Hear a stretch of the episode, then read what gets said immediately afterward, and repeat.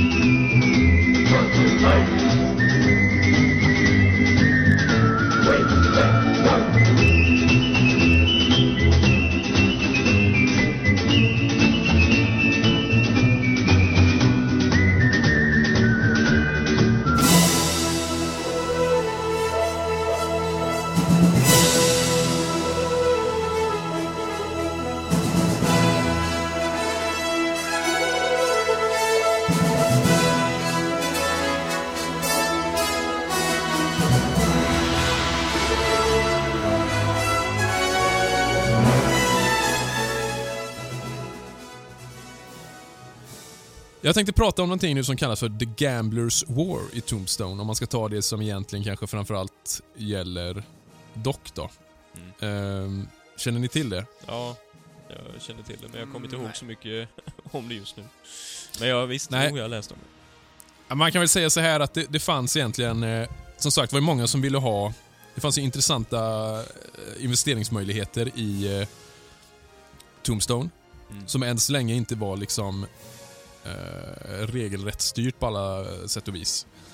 Eh, och då fanns det två grupper kan man säga som eh, hade hållit sig på varsin sida av landet innan. Man pratade om slopers och easterners. Så easterners, det säger sig själv, de var ju på östkusten mer och slopers var kanske västkusten och neråt, alltså mot Texas så att säga. Och man, de hade ju hand om olika spelrättigheter och så vidare. Och nu när de, när de här grupperna, de möttes ju i Arizona och i Tombstone framförallt. Så nu, inom citat, så slogs man ju om de här spelrättigheterna. Det började bli våldsamheter kring det. Eh, så man hade ju styrt liksom spelandet med farobord och så vidare. Och det, nu blev det ju då en kollision i Tombstone.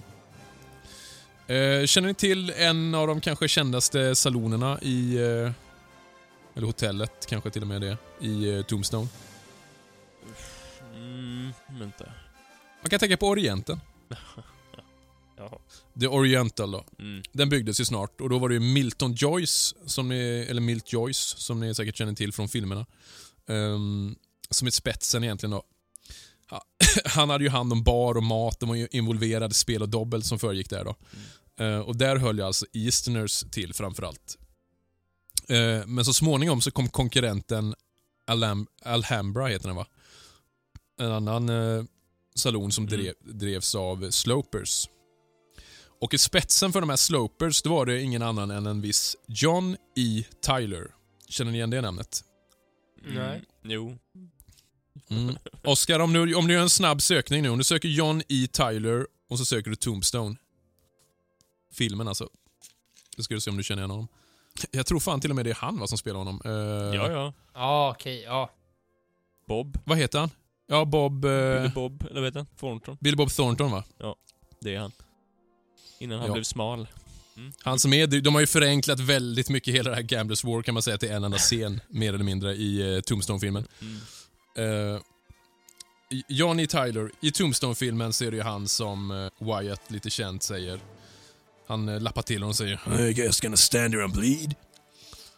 Och så börjar han typ Ja. gråta. Och det är alltså Billy Bob Thornton, det ser man inte för han är, han är ganska fet där. Mm. Eh, men det är han. Och Johnny Tyler kommer bli... han kommer bli lite ett aber för Doc eh, längre fram också. I alla fall, vid ett tillfälle då ska den här Tyler ha hamnat i bråk med en bekant till Earps, Tony Craker, över spel då. Och Tyler gick ju in på Oriental och försökte vinna över banken på farobordet. Alltså, han ville ju få dem att gå och konka liksom, mer eller mindre. Mm. Det var ju det mycket det här handlar om. Mm.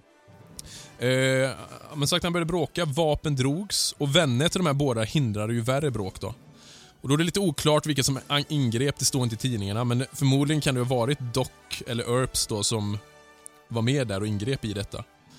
För det här var på en annan salon, det här var nog inte på, förresten det här var nog inte på Oriental, utan det här var en annan salon som också drevs av Easterners.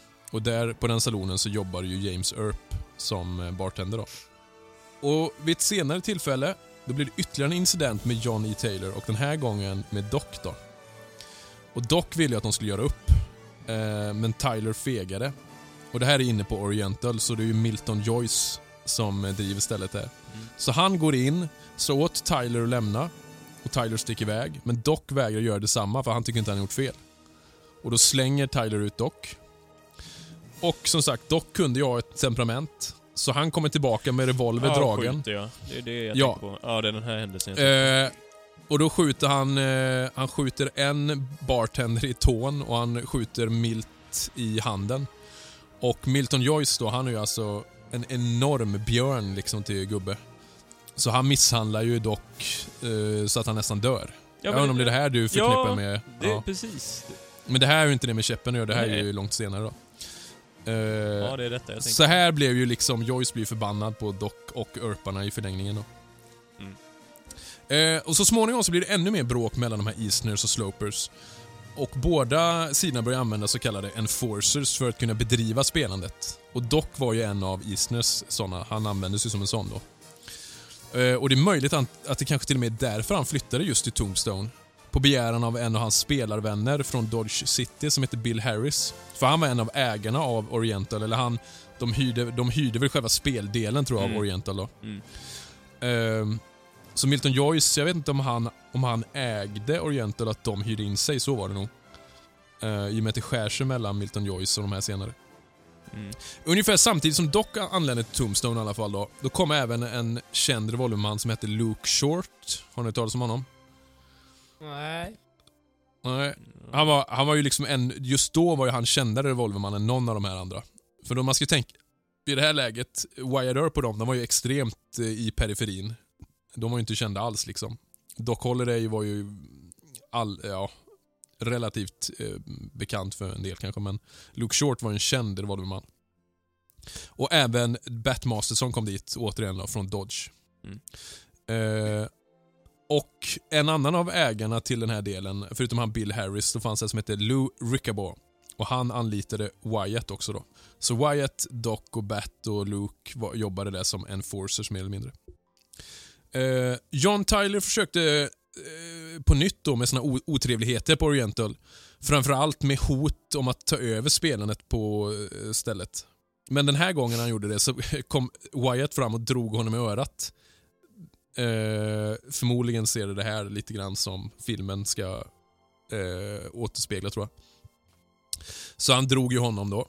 Och Doc riktade sin revolver, som påstås vara nickelpläterad, mot Tylers hejdukar medan Wyatt gjorde detta. Eh, och kort därefter så tillkallade Slopers en egen revolverman som kallades Charles Storms till staden för att ta hand om den här Luke Short. Eh, men grejen var att Luke Short hade större rykte. Han var förmodligen en bättre revolverman. Så den här Charles Storms, han, han för att få mod så söp han sig rejält full och det kanske inte var så smart. För han provocerade fram en duell sen och den förlorade Storms för Luke sköt honom rakt i hjärtat så han dog. Mm. Så det var ju lite misslyckat. Mm. Ehm, Men eh, under tiden som det här kriget pågick då, så Oriental började klassas som ett rent slakthus nästan. Det var ju bara bråk hela tiden. Och snart Milton Joyce blev ju så förbannad och liksom eh, frustrerad så han stängde salonen i en månad. Eh, och de som ägde själva det här eh, kvarteret så att säga, de eh, lät Rickenbaugh och Harris, de som alltså hade hyrt in sig, som hade blivit utslängda av Milton Joyce, de fick eh, köpa in sig på en nybyggd övervåning ovanför det här. Så de startade alltså en konkurrerande salon med spel och dobbel precis ovanför Milton Joyce Oriental. Eh, och här var det en ny partner då, Rickenbaugh, eh, Bill Harris och kan ni gissa vem mer som ägde den nya salonen? Nu... Nej, jag vet inte. Wyatt Pass. Earp. Jaha. Uh, och vid öppningen av det här nya stället då, då försökte Johnny Tyler på nytt starta trubbel. Förmodligen genom att vinna över banken på farospelet då. Så han satte sig där full och började bråka. Och då fick Wyatt, som nu var delägare, nog. Han slängde ut Tyler på gatan och så åt honom att lämna eh, Tombstone. Och den här gången fattade väl Johnny Tyler winken, så han... Eh, winken? Fattade vinken. Så han lydde och eh, i och med det så avslutades slopers och Isnes-fejden. Men Tyler skulle alltså möta Doc Holliday senare igen.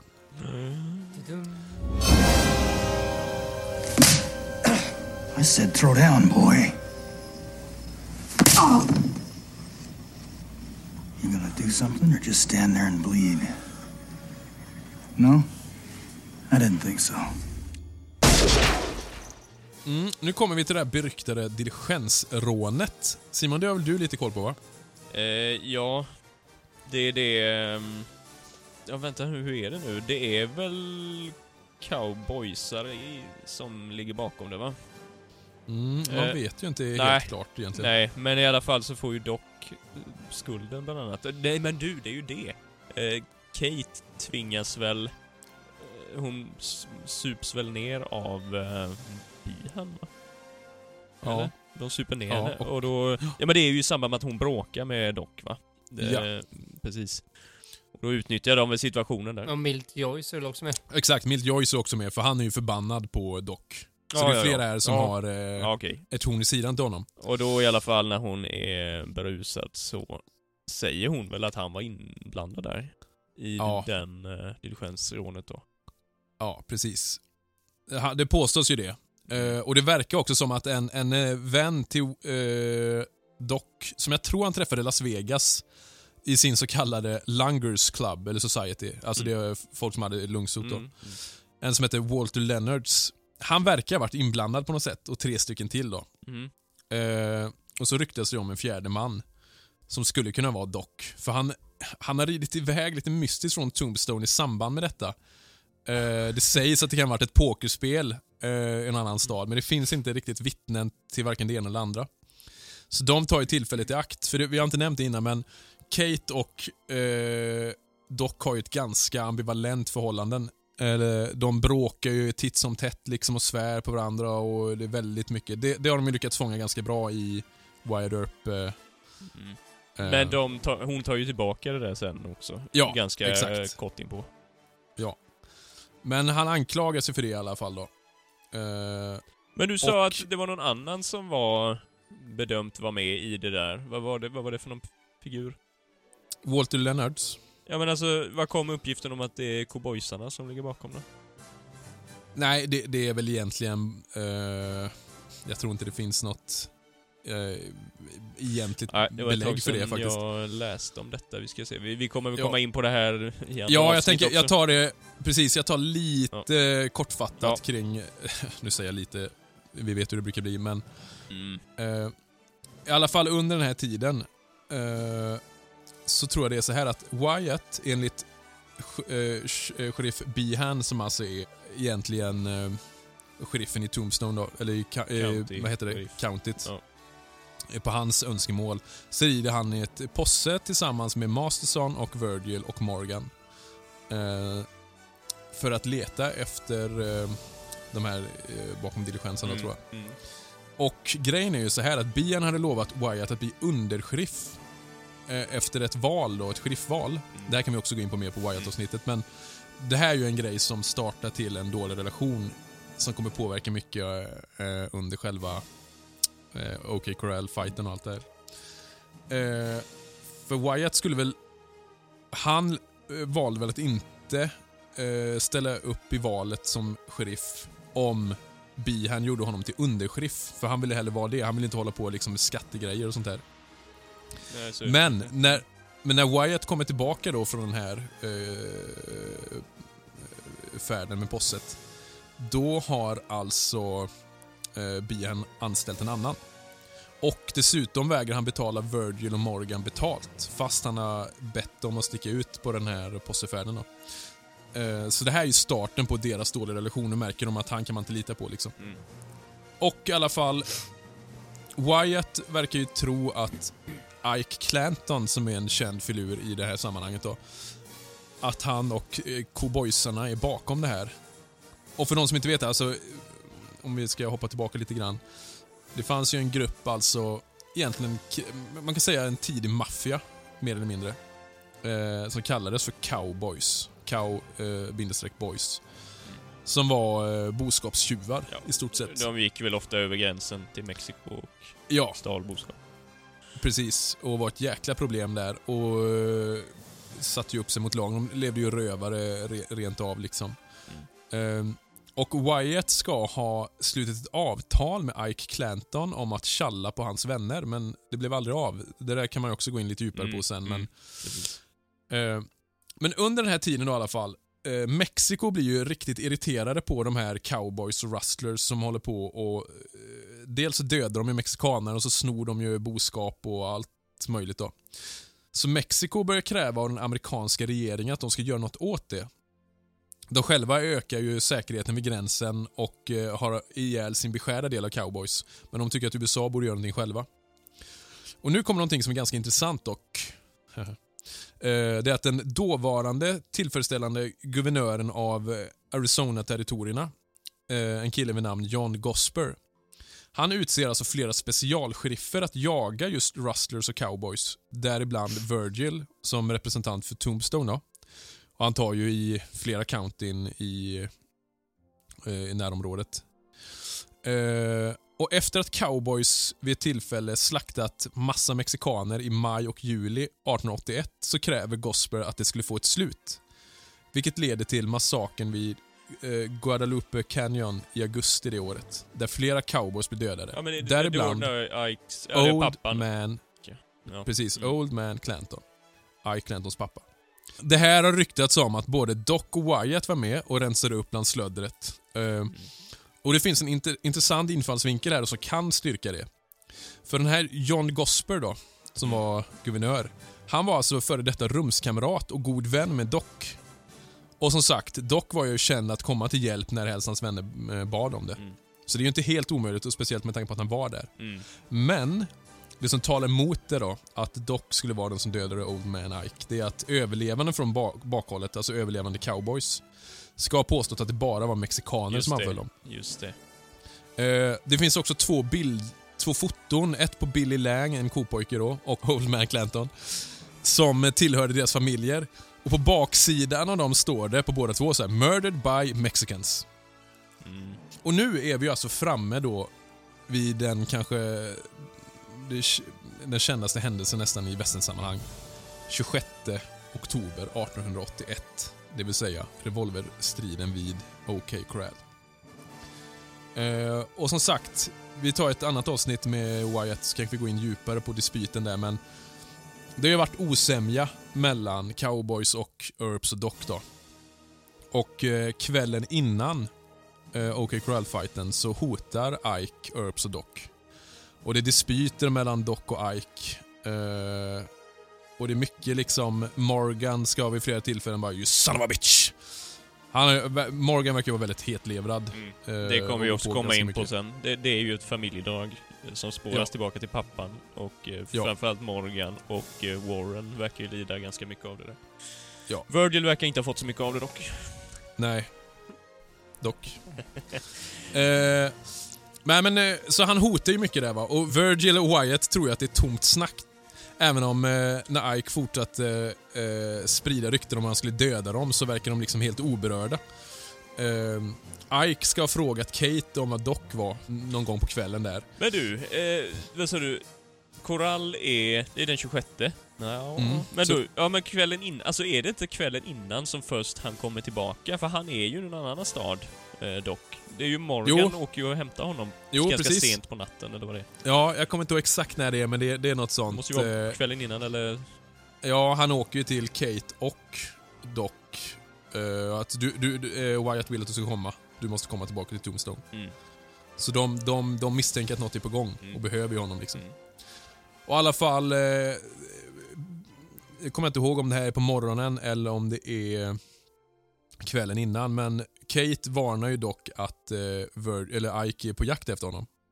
Och då säger dock If God lets me live long enough to get my clothes on, he shall see me. Och eh, under eh, den här tiden då så Virgil desarmerar ju och för Ike inför en domare för brott mot vapenlagen. För han bär ju vapen då, öppet. I väntan på domaren där så hotar Ike Morgan och Wyatt eh, och säger att om du skulle ge honom ett vapen så skulle de få se. Och då ska Morgan ha sträckt fram sin revolver och säger “Here, take this. You can have all the show you want right now”. Så han uppmanar honom liksom till att... Uh, och fightas lite, Mm. kan man säga. Och eh, så småningom nu då så kommer den eh, berömda eh, fighten då. För cowboys samlas eh, så småningom. Återigen, jag går inte in i detalj. Nej, utan, det får vi eh, ta en jag bara tar lite kort. Så här har eh, eh, Doc beskrivits vara klädd. Eh, I alla fall. Ofta, flera gånger så beskrivs han vara gråklädd under själva den här fighten. Då. Och vid ett till, tillfälle någon har beskrivit det som grå kostym, pastellskjorta med ståkrage och slips, slokhatt, alltså slouch hat och lång grå eh, över, eh, overcoat Som och sen i, sin käpp med silverknopp. som i tidningen Nugget mm, skrivs vara en ulster. Mm. Och var det någon tjock... Ja, någon sån eh, ullig, eh, ehm, vad heter det, överrock. Ganska Ja. stor, eh, sån, eh, heter det, slapp tänkte jag säga, men eh, ja, en stor i storleken liksom. Mm. Rymlig sak. Och så, så här ska du ha sagt då. Wyatt ska komma ihåg det som så här att Doc, när, när de tre brorsorna är på väg mot den här, eh, vad heter det? Ödetomten där eh, cowboys står då, så ska Doc ha gått fram till dem och sagt “Where are you going?” eh, Varpå Wyatt svarade “We're going to make a fight” Och så säger Doc “Well, you're not going to leave me out, are you?” Och då säger Wyatt “This is none of your affair” Och då säger Doc, det känner man kanske igen från en av filmerna. That is a hell of a thing for you to say to me. Och så säger Wyatt, It's going to be a tough one. Och Varpå Doc svarar, Tough ones are the kind I like. Eh, det här kommer från eh, John H. Flood uh, Juniors Wide Earp, A Peace Officer Tombstone. eh, från 1927 då, just det citatet. Kortfattat om själva fighten då, just vad som händer med Doc där då. Doc går ju alltså bakom de andra med shotgun. Han ger ju sin käpp till Virgil och får istället låna en shotgun som han gömmer under sin rock. 12 gauge förmodligen då. En sån, eh, vad heter det? Eller ten. Ja, precis. Det är lite oklart. Eh, och han går alltså inte in i den här gränden som de andra är in på, utan han vaktar så att ingen ska kunna fly förmodligen och så håller han koll bakåt. Eh, Mm. Förmodligen då. Och här kan det vara så att Morgan eller någon ska ha sagt “Let them have it”. Varpå Doc ska ha svarat “All right”. Eh, och det Doc gör i alla fall, han skjuter ju Frank McLaury med sin shotgun. Eh, och Frank McLaury säger “I have you now” och riktar revolver mot honom. Och det är då eh, Doc säger sitt berömda “Blaze away, you're a daisy if you have”. Och det är typ motsvarande egentligen “Go ahead, make my day punk”. Och här ska han ha dragit sin nickelpläterade revolver och skjutit honom igen då. Samtidigt som en sårad Morgan som eh, blivit skjuten och eh, fallit ner, han skjuter Frank samtidigt bakom örat. Så det är lite oklart egentligen vem det är som mördar Frank McLaury. Eh, för både Morgan och Doc skjuter honom förmodligen. Mm. Bill, Billy Claiborne som var med då, han påstod att alla cowboys höjde händerna vid rättegången sen så fort Virgil sa “throw 'em up” och påstod att Morgan ska ha sagt “You sons of bitches has asked for a fight” och att Doc och Morg sköt först eh, oprovocerat liksom. Mm. Och de säger ju finns Ja men de säger ju att Doc hade sin nickelpläterade revolver framme direkt och sköt första skottet från den och det vet man ju att det inte var. Eh, Nej, det är ju mm. mycket i deras utsagor, alltså cowboys utsagor som är eh, ganska uppenbart att det är lögn liksom. Ja. Det kommer vi komma in också i något annat avsnitt. Ja, för det, det är ju det. Alltså, rättegången svänger ju fram och tillbaka jättemycket. Men som sagt, i slutändan så Clantons och kompanys vittnesmål är ju inte trovärdiga. Nej. Men de, de jobbar ju hårt på att försöka utmåla Doc, som redan hade ganska dåligt rykte, som förste skytt och liksom eh, itchy triggerfinger. Eh, men det är ju flera oberoende källor som har vittnat och talat emot detta. Och som styrks av Wyatts och Virgils extremt exakta och trovärdiga redogörelser. Men just att han var med är nog ändå en ganska bidragande orsak till att det blev, gick som det gick. Ja, så hade kan det inte vara. han varit där så kanske det faktiskt inte hade blivit någon. Nej, Så kan det vara. Och det var ju så här under den här tiden att Earps hade ju liksom både vänner och fiender bland eh, medborgarna i staden. Det var väldigt uppdelat Mm. vad man tyckte. Och två tidningar Eh. med som vi har nämnt. Nugget och Ja, Epitaph. precis. Ehm, Men så småningom då så blir de ju friade då, att de hade rätt i sak. Och utgången är ju att det är tre stycken som dör under eh, sk- skjutningen. Mm. Eh, McLauris och... Eh, Clanton.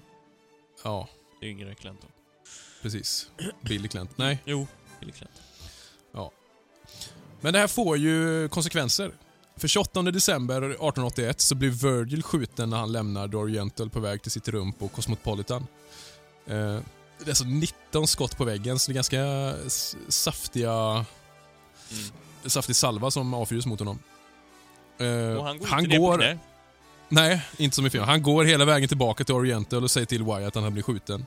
Och vänster armen är ju helt förstörd för honom. Mm. Och Virgil ska ju ha sett eh, Frank Stillwell som är en viktig karaktär i detta. Och eh, Ikes, Ike Clantons hatt ska även fun, eh, hittats i närheten av Oriental vid skjutningen. Då. Eh, Wyatt kräver då att få eh, deputisera flera män, däribland Doc och Morgan, så de blir ju alltså deputies, eller vice sheriffer helt enkelt. I januari sen, 1882, håller det på att bli skottlossning mellan Doc Holliday och Johnny Ringo. Och enligt en utsago ska eh, Ringo ha utmanat Doc på en så kallad handkerchief duel. Och det var väl egentligen alltså i princip en sån här vanlig, om jag förstått det rätt nu då, en vanlig duell, ni vet när man står rygg mot rygg, går ifrån varandra och sen vänder sig om. Men här är någonting att du ska... Uh, the participant would hold out a handkerchief or neckerchief and dare its opponent to grab the other end as soon as the, uh, he did, they both drew and fired. Så man höll fram en uh, näsduk eller uh, något sånt. Och när den andra tog tag i den skulle de dra och skjuta båda två. Och då ska Doc ha sagt I'm your Huckleberry, that's just my game. Eh, så därifrån sägs det komma då. Eh, Cowboys-anhängare påstår att Ringo hade liksom eh, bett Wyatt att eh, låt mig och Doc göra den här duellen så avslutar vi liksom. Vinner han då ger vi oss av. Vinner jag så får ni ge er av liksom. Eh, men Wyatt ska bara ha skitit i det och gått därifrån. Sen händer ju en sorgsen sak 18 mars. Och det är ju att Morgan Earp blir skjuten till döds. Och Wyatt är just, det tror jag inte heller många fattar, han är ju supernära på att dö med. Ett skott eh, träffar ju typ på väggen precis ovanför hans huvud eller något sånt där. Eh, så eh, det där blir ju liksom droppen egentligen som får bägaren att rinna över för Wyatt och Doc och company att nu de har ju kämpat mot de här cowboys länge eh, och försökt upprätthålla lagen och lagen funkar inte. Så då tar ju de, eh, vad heter det? Lagen i egna händer. Ja, mer eller mindre. Och de, då åker ju de på den så kallade Vendetta-riden då. Eh, Mm. Och bland annat så dödas ju Stillwell. Han blir ju sönderskjuten eh, maximalt av eh, Wyatt. Och man är ju rätt säker på att det var han och kanske Clanton då som sköt eh, Morgan. Doc, eh, Warren Earp, en McMaster och Creek Johnson. De pepprade alltså sönder också Stillwells kropp efter att Wyatt hade dödat honom med shotgunnen. Men det är ju någon alla- som är... Eller det är ju någon att få ut det här informationen av ju. Det är ju någon Ja, av dem. Eh, Precis, det, det är som- Maria, Maria Spences alltså, eh, vittnesmål. Ja, fast är det ju är, jo, fast det är ju någon utav cowboysarna som de eh, eh, förhör brutalt om man säger så, har jag för mig också. Jaha, ja, det Som, har inte jag läst. Det, det har inte Ja, stått den här. samma. Vi kanske kommer in på det med någon gång. Ja, för här är ju en fru till en då som heter Mm. eh, Pete Spence. Eh, hon tjallade ju om att Stillwell, Pete Spence, Frederick Bode, Florentino Cruz och Hank Swilling, att de låg bakom eh, Morgans död. Mm. Jo, men det är någon utav dem som de skjuter ihjäl som de tvingar fram information ifrån också. mig. Och, och Behan ska man nämna, han är ju lite på ekonom, han tjänar ju på att vara på cowboys sida, så han är ju en eh, skum filur i det hela. Mm. Och efter det här då, eh, efter Stillwells eh, eh, mord, så försöker ju han konfrontera Wyatt. Men Behan är ju ganska feg av sig, framgår ganska tydligt. Så han, han ska ju ha konfronterat då Wyatt när de var tillbaka i Tombstone innan de gav sig iväg på den här långa färden då. Sa han ju “Wyatt, I want to see you”. Och då ska ju Wyatt ha sagt “You can't see me, you have seen me once too often”. Eller något åt det hållet då. Och så ska han ha pratat med eh, Paul, det är någon annan sheriff va? Paul? Istället. Ja, det är Ja, det är någon annan Ja, ja. eh, Ja. Då kom det ut någon, eh, en bankir i staden, för det var ju flera som var på deras sidan. Då kom han och frågade liksom Wyatt, är det något du behöver? Ja. Doc Holliday har ingen vapen. Så gick den här, eh, jag tror han hette Heyman Solomon, han gick in och hämtade sitt Winchester-gevär och gav det till Wyatt och önskade dem lycka till. Så många i staden tyckte ju att det var bra att nu började de rensa upp bland det här eh, patrasket liksom. Eh, och Bian påstod att han försökte arrestera alla eh, vid det här tillfället, vilket alla vittnen nekade. Eh, och samma sak eh, gäller att han påstod också att samtliga Earps posse ska ha dragit vapen mot honom. Liksom. Men så småningom så eh, vänder vindarna i det här ambivalenta när Curly Bill, en av hjärnorna bakom Cowboys, väl blir skjuten. Då börjar ju fler och fler liksom uppskatta Earp-possets eh, vigilantism, kan man säga. Men samtidigt var de fortfarande på flykt från Behan och lagen. Så, så småningom får de söka skydd i New Mexico bland vänner och då kommer det här Santa Fe's eh, järnvägsbolag in igen då. Så de söker skydd hos dem och får eh, ekonomisk stöttning och så vidare. Någon gång i april det här året så hamnar Doc och Wyatt i dispyt. Doc ska ha varit väldigt påverkad och inte särskilt diskret med sina kommentarer. Eh, vad dispyten handlar om är egentligen oklart. Kate Elder påstår att eh, det handlar om någon form av stålväst. Att eh, Doc ska ha tyckt att alla borde ha samma risker liksom, men att Wyatt bar någon skyddsväst. Så då stack Doc iväg. Och eh, enligt två cowboys ska Wyatt ha burit den vid striden mot Curly Bill då. Men eh, det ska tilläggas att den här storyn har väldigt låg trovärdighet. Jag tror den först kommer från en William Braken eh, Ridges eh, Heldorado. Och Wyatt själv ska mena att det bara var en av många lögner.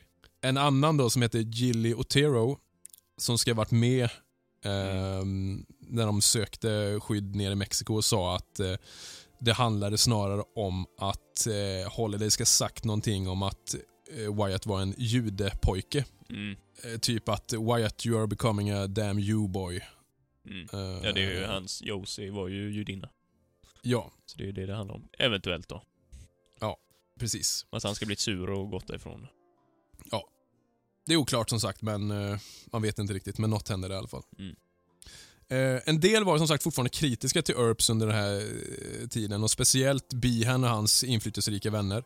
Eh, men folket i eh, Cohis Cohees County såg ju igenom charaden nu och påtalade även hur usel Behan hade varit på sitt jobb. Liksom lämna Tombstone med ett 20-tal vice-sheriffer, varav de flesta sherifferna var cowboys. Och att de kriminella elementen i Tombstone hade fruktat Earps och så ökade kriminaliteten osvärt, eller avsevärt mycket mer när Earps inte var kvar längre. Så de tyckte att han inte hade koll på läget.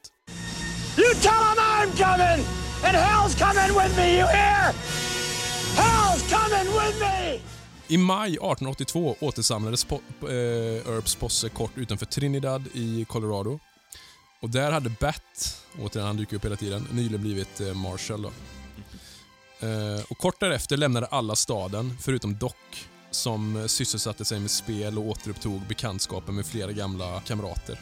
Han var ju där i 78 tror jag han var där. Så han kände ju folk där. Och därifrån begav han sen, sig sen till Pueblo där han umgicks mycket med konstapel Par Desmond, en, eh, en herre som eh, dock hade jobbat med under den här Royal Gorge-affären.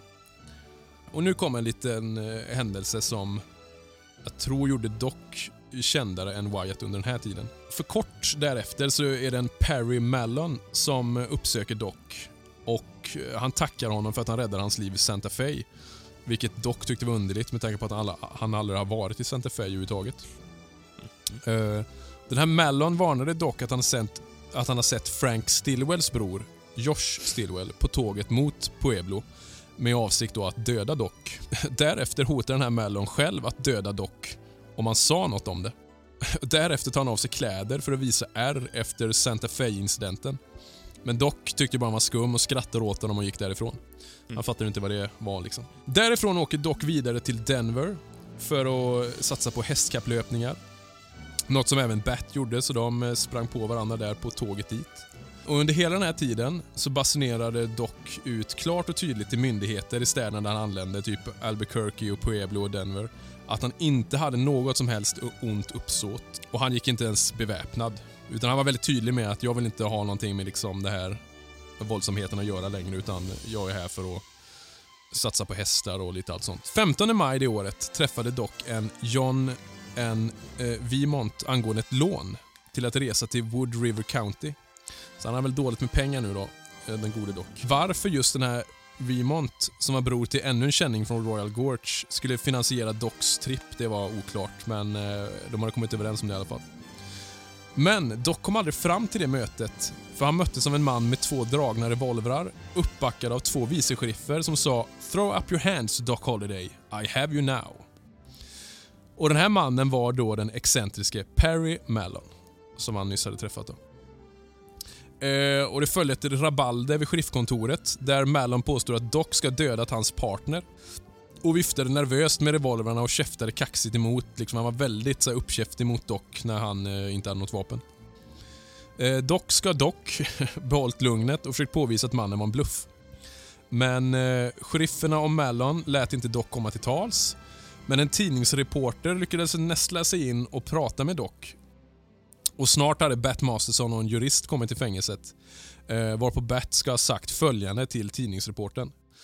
Holiday was a responsible man, a deputy United States Marshal and for a time deputy marshal of Tombstone.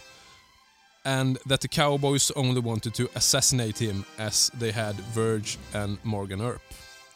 Så förmodligen var det här en komplott från, via cowboys då, att få tag på Doc och hämnas liksom. Eh, så den här Mellon då, han påstod att han var sheriff i Los Angeles County och att Doc sju år tidigare hade dödat hans partner eh, Harry White i Utah. Och tidningarna köpte för fullt, det här var ju liksom eh, guld för tidningarna att publicera. Så de köpte hans snack fullt ut. Eh, så här skrev The Denver Republican. In comparison, uh, Billy the Kid or any other of the many uh, western desperados who have recently met their fate fade into insignificance. The murders committed by him are counted by the scores and his other crimes are legion. For years he has roamed the west gaining his living by gambling, robbery and murder. In the southwest his name is a terror. In fact, he is no other a personage than the leader of the murderous gang of cowboys who have been lately operating in the vicinity of Tombstone, Arizona and the head of the lawless element of Tucson, Arizona. Så han försökte ju egentligen utmåla Doc som den egentliga ledaren för cowboys.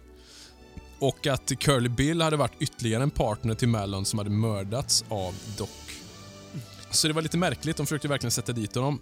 Så här beskrevs han också då i tidningarna. Doc Halliday, som det oftast sades på den tiden, is a man of lightweight, rather tall, smoothly shaven. Eh, lite kul, då är han ju renrakad. And is always well dressed. Streaks of grey can be seen in his hair which grows from a head of phrenologist would delight in examining. His eyes are blue, large, sharp and piercing.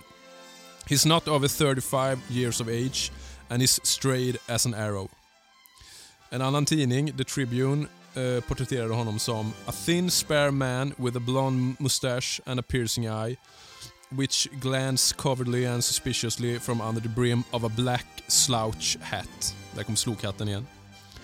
The stranger's hair was lightly streaked with grey, his clothes was custom made and such as are worn in civilized communities, and altogether there were nothing to uh, denote that he was the desperate, bloodthirsty and notorious murderer, stage robber and villain which he was soon afterward represented to be. Eh, så de försökte ju framställa honom en, eh, som en eh, våldsam slusk, men det stämde inte överens med liksom, bilden av honom. Mallons plan var ju antagligen att få Doc utlämnad till Arizona så att cowboys skulle kunna mörda honom där. Men eh, eh, han hade ett starkt och inflytelserikt försvar dock då i Bat och sen eh, den här Pat Desmond och många andra. Och även tidningarna började så småningom se igenom Mallons eh, bluff. Då. Och här är eh, lite kul. Eh, någon snappade upp meddelanden mellan eh, Behan och den här Mallon. Då.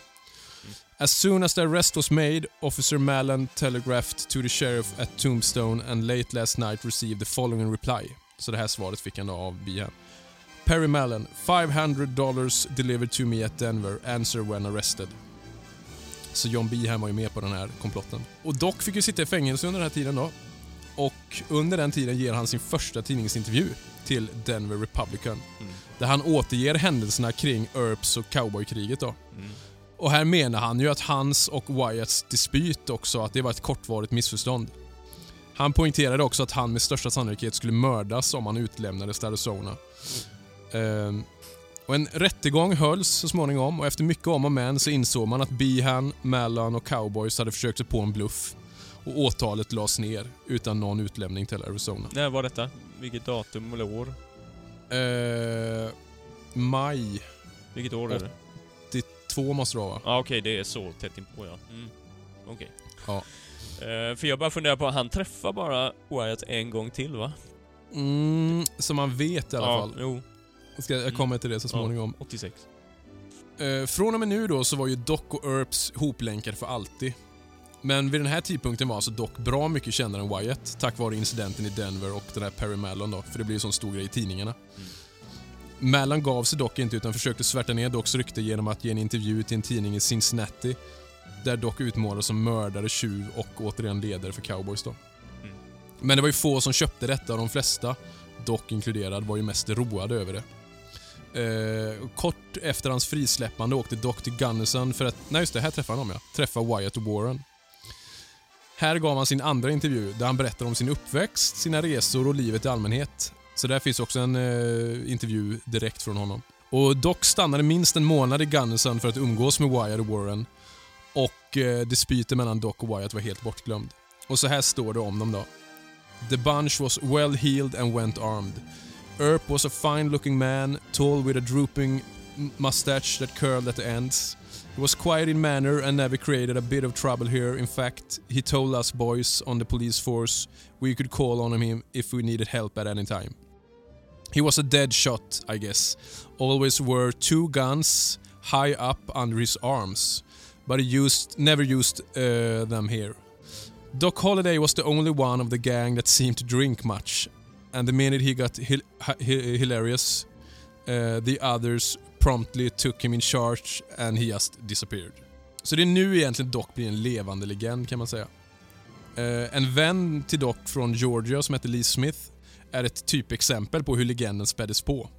Det här är från en intervju i Atlanta Constitution. I don't know exactly how the fight first arose, but I know that the marshal and his deputies demanded a surrender, which was answered by a volley. The fire was returned, and almost before you could think, the McLaurys were wiped out. Doc Holliday shot four times and killed four men. He never missed a single shot. All the six were killed, four of them died instantaneously, uh, and two subsequent to the fray. The McLaury party was absolutely wiped out, and a strange to say, not a man of the Marshalls party was hurt. Uh, så ja, mm, ganska, man spär på ganska tidigt där tror jag. Så man förstår ju att hans legend liksom tog fart direkt. Däremot så i en Epitap, eller vad heter den eh, tidningen va? Ja. En reporter där då. Så här står det där. Det var ju alltså den ERP-positiva tidningen. Nugget Ja. är ju Och demokratisk. De mötte någon Mr. Reppy efter läsningen av intervjun och eh, han sa så här då. Eh, Holiday was the most thoroughly equipped liar and smoothest scoundrel in the United States. The reporter then uh, inquired if Mr. Reppy was not a friend of the Earps on Holiday and was immediately answered in the negative. He said that he was never on intimate terms with uh, any member of the gang and believed to be the greatest blessing ever bestowed on Arizona was their departure from beyond its borders. En annan grej då, det är ju Johnny Ringos död. I Tombstone, så, eh, i den filmen, så utmålas ju Johnny Ringo och eh, John Holiday som någon form av nemesis. Mm. I verkligheten var det ju Wyatt som sköt honom. Nej, förmodligen så begick han självmord. Ja, kanske. Det är Angående då som sagt hans död. Bortsett från den där ja- januari-incidenten så hände det förmodligen ingenting mellan dem. Alltså det här med um, I'm your Huckleberry. Men just, Men fjort... ja, det har inte du nämnt, men det verkar ju lite som att det är mycket möjligt att Kate hade... Ja, hon hade nog hopat lite ja. ja. Hon Ringo, sökte ju tröst Mm. till eh, hos Ringo när... eh, ja, Vilket precis. såklart spär på lite Ja. emellan. Men 14 juli 82 då, då fann man Ringo med ett skott i huvudet från hans egen revolver i närheten av Tombstone. Och då ska man ju tänka att under den här tiden befann sig ju Doc i Pueblo och hade fullt upp med att bli friad från misstankar och brott inför domstolen. Mm.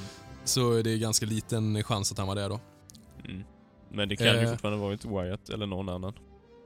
Nej, han var ju i Gunnison Mm. då. Men visst, vill man att det ska vara det så... Men det är ju det är inget som tyder på det. Det är nog också en romantisering av det hela liksom. Ehm, efter detta i alla fall, då åkte ju Doc till Leadville för att eh, tjäna pengar. Spela på hästar, kort och investera i gruvor och så vidare. Och nu var han liksom vid bättre hälsa än någonsin efter tiden i Tombstone. Förmodligen för att han varit ute på hästryggen så mycket liksom. Mm. Men det skulle komma att ändras nu då. Det kommer ett citat från eh, boken här igen. Eh, however, uh, Leadville in Colorado was the last place Doc Holliday needed to be that summer of 82. Its climate was deadly for a man suffering cons- from consumption. Even the promotional literature for the region said so. Och citat. Persons troubled with weak lungs or heart disease should give the new camp a wide berth. Advised the tourist guide to Leadville and the Carbonet Fields. The rare atmosphere uh, accelerates the action of both these organs and unless they are in perfect condition, serious results may follow. Eh, så det var ju piss att vara där för honom. Mhm. Och eh, till en början var allt frid och fröjd. Men eh, så småningom blev han sjukare. Han fick jobb som farodealer och vann stora summor i poker, så han kunde bo rätt flott där till en början. Och han var ganska aktiv i Leadville eh, politiskt. Han var inblandad i lokal politisk seger för Demokraterna. Va? Var han Eh, demokrat? Ja, tydligen. Där emot örparna då? Ja, det var ju intressant. Och han visade sig flera gånger vara en god medborgare, bland annat genom att han var med och släckte en anlagd brand som var nära att kunna bryta ut till ett fullt inferno. Som hade kunnat sluka hela staden liksom. Mm. Eh, en del incidenter inträffade, inte bara med Doc, men eh, med busar som ledde till eh, förbud av dolda vapen där då i stan. Mm. Och eh, en incident från mars 83 visar att det kanske inte var så dumt med dolda vapen dock. Eh, och det här vet man inte om det är dock, men eh, det står så här då. A cowboy who, by some uh, mysterious process, probably stage robbery, had acquired a boodle, has been touring four or five stages of the West, uh, ge- uh, getting rid of his money. This tough tourist considered himself one of the party and in spite of all protests made his way into the ballroom where the festivities uh, were at their height. He displayed murderous weapons in ridiculous uh, profu- profusion and made a thrilling sensation. A little chap, a gambler, well known in the town, a mild-mannered little fellow with a cold, glittering steel grey eye uh, that we read of often in romances but rarely see in life, took the gigantic ruffian down in center, However, and in the most humili- humiliating manner. Covering him with his pistol, he commanded the ruffian to drop his revolvers, to open his jaws and let slip the bowie he had between his teeth, and to unload his weapons generally. Then he made him take off his hat and back out of the room, bowing and apologizing according uh, to the dictated phrase as he went. Leadville is no place for cowboys on a lark as they are doubtless convinced by this time. Så det, förmodligen så var ju det dock. Eh, med största Han var ju sannolikhet. lång. Ja men de menar väl smal. tung sig, Ja. Han var ju skitsmal med det här laget. Jo, jo. Eh, kort därefter lämnade Doc Leadville ett slag och begav sig till Dodge, där han blev indragen i The Dodge City War. Eh, hans gamla kompis från Tombstone, som hjälpte Easterners och Gamblers, eller Easterners under det här Gamblers War då, hade köpt eh, eh, The Long Branch Saloon och ägde den med den här eh, Billy Harris eh, som hade ägt Oriental då. Eller stället ovanför orienten. Harris ställde upp som va- i valet som borgmästare och förlorade mot Larry Deeger, före detta sheriff i Dodge, som ni kanske kommer ihåg. Eh, och han backades upp av ex-borgmästare A.B. Webster som ägde den konkurrerande salonen Alamos Saloon. Deeger vann och det ledde till skärpta restriktioner kring saloner, bland annat vad det gäller prostituerade. Dock så var det bara den här The Long Branch, alltså Harrys salon, som blev drabbad. Eh, det var bara där kvinnor blev arresterade. Eh, och när Short skulle eh, protestera mot det här så blev han arresterad och detta utmynnade i en upptrappning. Då. Så Short kontaktade Bat Masterson och snart dök alltså Dak, eller, eh, Bat, Doc och eventuellt Wyatt upp som stöd till den här Short. Då. Eh, och Det var ett himla upptrappande och skriveri i tidningarna men till slut så fick Short och hans revolvermän lämna staden Eh, när militära insatser sattes in för att ha koll på läget. Så det här var ju bara ett krig som var på väg att bryta ut men eh, ja, de förlorade helt enkelt, alltså Doc och kompani. Det är lite oklart om Doc verkligen var på plats. Eh, Men oavsett så användes hans namn flitigt som skrämselpropaganda både på plats och i tidningarna. När Doc så småningom återvände till Ledwill så hade det utspelat sig en incident på en av salonerna. Hans gode vän E.D. Cohen hade blivit brutalt misshandlad över en minimal dispyt. Och eh, statsrådet C.C. Joy åkte fast för det, men kom lindrigt undan medan den här Cohen låg i kritiskt tillstånd. Då. Och folket i stan blev upprörda hur man kunde komma undan med något sånt. Och det skrevs väldigt flitigt om det i tidningarna. Eh, hur folket snart skulle behöva ta upp kampen mot våldet i sina egna händer om de folkvalda inte tordes. Så det eh, påminner ju lite dock om hur det hade varit i Tombstone. Då. Och det som händer, här händer det två grejer också som påverkade Docs liv väldigt negativt under den här. Det var att nu gick Matti i kloster, kloster hans kusin. Så här bröt väl de kontakten mer eller mindre helt och hållet. De hade ju haft brevkontakt och sådär då. Och då, då fattade väl han också att nu är, det, nu är det kört. Nu kommer det aldrig bli någonting där, även om han hade velat det. Och han fick sparken från sitt jobb som farodealer under den här tiden. Förmodligen på grund av lungsoten och hans drickande som hade blivit eh, rejält mycket värre. Och eh, kan ni gissa vem han förlorade jobbet till? Någon som hade eh, förpestat hans liv tidigare. I Tombstone. Ja, Johnny Tyler. Just det. Eh, så så småningom så var det ju ingen annan salon eller spelhall som ville anlita honom. Särskilt inte när vintern kom, för han blev så himla dålig och fick hela tiden kämpa mot lunginflammation. Eh, Johnny Tyler då, och han, hans vänner där i stan, de utnyttjade dock försvagade tillstånd och försökte hela tiden få honom att göra något dumt, provocera honom och muckade liksom. Och ville att han skulle dra revolver så att han skulle få trubbel. Antingen att han kunde bli utlämnad till Arizona igen då, eller att de kunde skjuta honom. Och eh, dagen efter en- en sån här provokation så pratade dock med en reporter för The Democrat. Och det var förmodligen eh, den här E.D. Cowen. Eh, och så står det så här då. With tears of rage coming from his eyes. Doc told his friend that they dared to do it because they knew he could not uh, retaliate. If I should kill someone here, no matter if I were acquitted, the governor would be uh, sure to turn me over to the Arizona authorities, and I would stand no, no show for life there at all. I'm afraid to defend myself, and these cowards kick me because they know I am down. I haven't a cent, have few friends, and they will murder me yet before they are done. Så här var han ju ganska nere kan man säga. Inga pengar, han blev mer eller mindre mobbad eh, och provocerad. Så väldigt liksom uppgiven och hälsan var sämre än någonsin. Eh, så småningom blir han helt pank och känner sig tvungen att låna pengar för att klara sig. Eh, och av någon oförklarad anledning så lånar han 5 dollar av en Bill Allen som alltså var känd för att umgås med Johnny Tyler. Och eh, då fick han en vecka på sig att betala tillbaka. Han försökte väl spela ihop då. Eh, men han fick inte tillbaka de pengarna. Och då fick han ett ultimatum. Betala tillbaka dem en vecka, annars eh, så kommer jag slå ner dig och sparka sönder hjärnan på dig. Hade den här Allen sagt då. Och Allen började också hota Docs vänner i Ledwill om vad som skulle hända om inte han betalade tillbaka. Och när dagen var kommen, det hade gått en vecka, sökte Doc beskydd flera gånger hos sheriffen men nekades och kände sig tvungen att bära revolver då. Eh, och Allen började, beväpnad, leta efter Doc i stan. Och till slut så stötte de ihop i en saloon, varpå Doc han skjuta först. Ett vådaskott, dock. Något han tydligt hade för avsikt redan innan. Och han följde frivilligt med polisen därifrån då.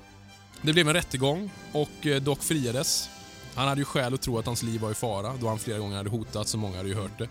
Och många i Leadville tyckte om Doc liksom. De tyckte att han var, han höll sig för sig själv, var en god medborgare. Så de gick i godo för honom och vittnade om hans goda karaktär.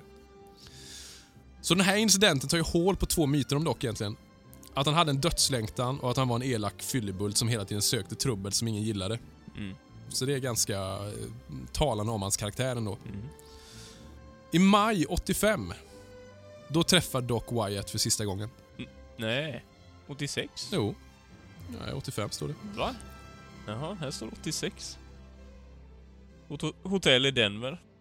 Ja, Wyatt och? Josefin hade flyttat till Aspen och så besökte de Denver då och då. Och när de satt i lobbyn på Windsor Hotel ska Wyatt Happett ha tittat upp och fått syn på eh, Doc. Och Doc kom fram då, då var han ju... Eh, Josefin sa det att hon, Josefin att han var så himla smal och liksom Mm. gråhårig. Och, Jo, mycket betydligt smalare. och då sa ju Doc... Eh, eh, When I heard you were in Denver, Wyatt, I wanted to see you one more time. Eh, for I can't last much longer. You can see that. Mm. Eh, och Wyatt ska ju blivit riktigt eh, rörd och till tårarna liksom. Mm. Och Wyatt ska ha sagt så här. Isn't it strange? Uh, Wyatt remarked to him. That if it were not for you, I wouldn't be alive today. Yet you must go first. Eh, och Josefin skriver också att My husband was deeply affected by this parting from the man who, like an ailing child, had clung to him as though to derive strength from him. There were tears in Wyatt's eyes when at last they took leave of each other. Doc threw his arm across his shoulder. Goodbye, old friend, he said. It will be a long time before we meet again. He turned and walked away as fast as his feeble legs would permit. Only a short time after this we heard that he had died. I maj 1887 begav sig dock slutligen till Glenwood Springs i hopp om att förlänga sitt liv ytterligare. Så ända till slutet försökte han liksom att hålla sig kvar vid livet så mycket det bara gick. I Glenwood Springs så blev han omtyckt och hågkommen som en tystlåten gentleman från södern. Men till slut så blev lungsoten allt värre och han gick in i sjukdomens sista stadie. Han fick lunginflammation och blev sängliggande i över 40 dagar. Klockan 10 på morgonen den 8 november 1887 somnade John Henry Holiday in. Kate Elder, som lämnat Doc i Tombstone, påstod att hon hade kommit till honom när han var sjuk och tagit hand om honom tills han dog. Men det finns inga vittnesmål eller dylikt som tyder på detta. Utan hon verkar ju varit lite av en patologisk lö- lögnare. Snarare var det lo- lokalbefolkningen som hjälptes åt att ta hand om honom de sista veckorna han levde. Och där slutade John Holidays liv. Mm. Ja, en... Eh, ett väldigt eh, händelserikt och kort liv ändå. Mm. Ja. Det kan man säga. L- lite tragiskt också. Väldigt, väldigt tragiskt. Jag, jag blev lite sur, säger jag, tänker på den tiden när, när han var som mest eh, utsatt. Mm. Att inte Doc, eller vad säger jag, att inte Wyatt och de kom till honom. Mm. Så mycket som han har ställt upp liksom på alla. Jo. Eh, Jo, det är lite märkligt. Det, det är ju det återigen, Bat och han verkar ju liksom ha hängt ihop mer nästan vid fler tillfällen. På ett sätt. Mm. Men att han Mm. knöt an mer till Wyatt. Jo, Eh, är min uppfattning. det är ju tydligt.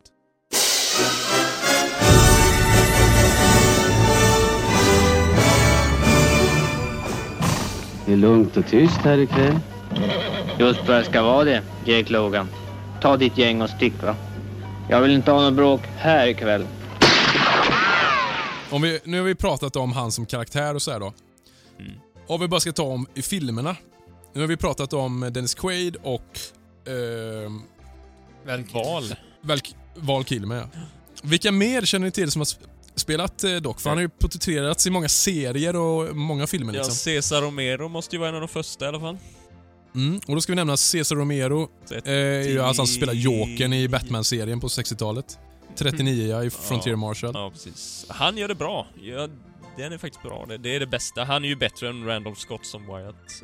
Eh, Eller ja, det brukar de ju vara. Det brukar ju vara dockarna som Ja. är bäst Men de är det inte att Wyatt är ju ganska träig? Ja, eh, Randolph Han Scott beskrivs är ju hela tiden som det. i och för sig. Alltså, inte just i den filmen. Han blir ju bättre med åldern. Han är ju mycket bättre på 50-talet än vad han är i sina tidiga filmer, tycker jag.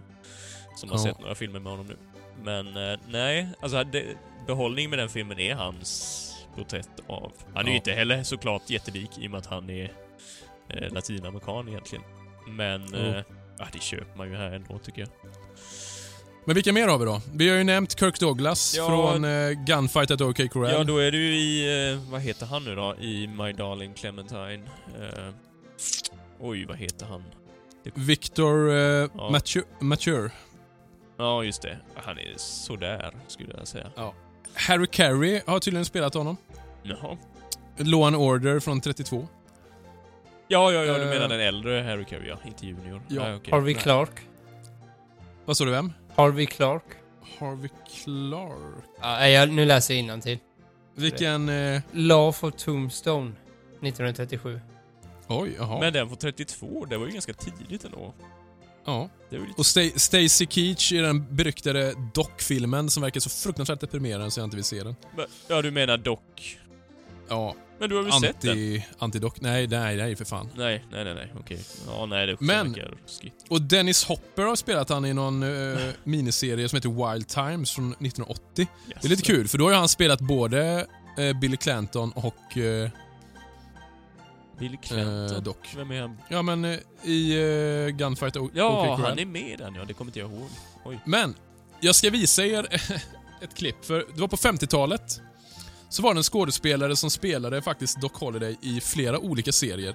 Mhm. Bland annat Lawman och Sugarfoot och eh, 45 Colt, tror jag. Mm. Och han är, de spelade till och med in en pilot till en serie som skulle heta Doc Holliday. Oj. Jag ska visa ett klipp här så ni får se om ni kan se om det. Vilket år var det tanken att det skulle... Fem- Jag tror det var 57 eller något Så sånt det där. är ju efter uh, Wyatt-serien. Jaha. Ja, den unge killen menar du? Adam West. Den andra? Eh, Shit. Vänta, jag... Ja, men Adam West. Ja, precis som Adam Oscar sa. West. Adam West. Så både Jokern och eh, Batman har alltså spelat. Det här var något helt nytt för mig. Och han, Oj. som sagt, han erbjöds alltså, han som, jag tror det var han som gjorde Batman-serien, som eh, skulle skriva det här. De spelade in en pilot, men sen blev det väl inget mer med det. Oj. Ja, det hade varit lite Det var lite nytt. Mm. Hade han varit smalare så Ja. hade han inte varit så jävla eh, Nej. dum faktiskt. Faktiskt. Eh, men nu återstår det att se framtiden då, som sagt. Det ryktas ju om en eh, serie baserad på de här böckerna av... Ja, ni glömmer alltid bort vad hon heter. Mary Doria Russell. Ja, tack. Eh, och då är det ju Jeremy Renner som ska spela, ryktas om. Det är det sämsta. Ja. Han är ju för fan snart 50. Uh, vä- eh, plufsig som ett svin i nyllet. ja. Jo. Men han är väl lite blond i och för sig, det är väl det. Mm. Det är det enda då. Ja. Ganska kort, Mm. inbillar mig också. Jo. Eh. Har ni lärt er något nytt om Doc nu då? Mm. Ja, Ganska oerhört mycket. Ja. Särskilt ja. senare tiden där. Eh, vissa grejer har jag hört innan, men det är Ja, en hel del nytt faktiskt. Jag har inte hört någonting innan, typ. nej. Men jag, jag tänkte på en grej.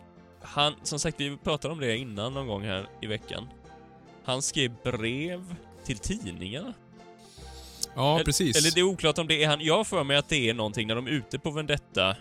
Ja, att någon skriver till tidningen Ja, och sen om... så i lite sådär sarkastisk ton har jag för mig.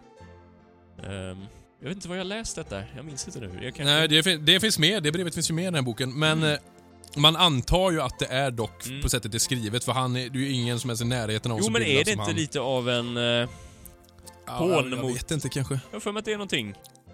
Mot överhet. Alltså, han, Nej, mot uh, cowboys eller mot bihan eller någonting. Är det inte som något sånt? Jaha, ja det vet fan. Men han har ju flera gånger skrivit, när han har pratat med tidningen, att han och andra eh, män som honom, Mm. att de i stort sett var regeringarna i de här. Alltså hade inte de funnits så hade det inte blivit lag och ordning i... Eh, Jo, men det, det är någonting med bihan och när de jagar dem där eller ska arrestera dem så skriver han någonting om Ja. det, jag för mig. Ja, det kan det säkert vara. Ja, ja, jag ska se om jag kan hitta det sen. Ja. Mm. Och där avslutar vi andra delen av eh, eh, vår Holiday-serie. Hoppas att ni har lärt er något matnyttigt eh, kring den gode dock. Och eh, ni kan ju vänta er framöver kommer det komma liknande med Morgan, Virgil och Wyatt så småningom då. Ja. Och, och med det sagt så vill vi också påminna om att eh, rida lugnt, don't drink and horse. Och till eh, tre vackra amigos slutar det här. Yeehaw!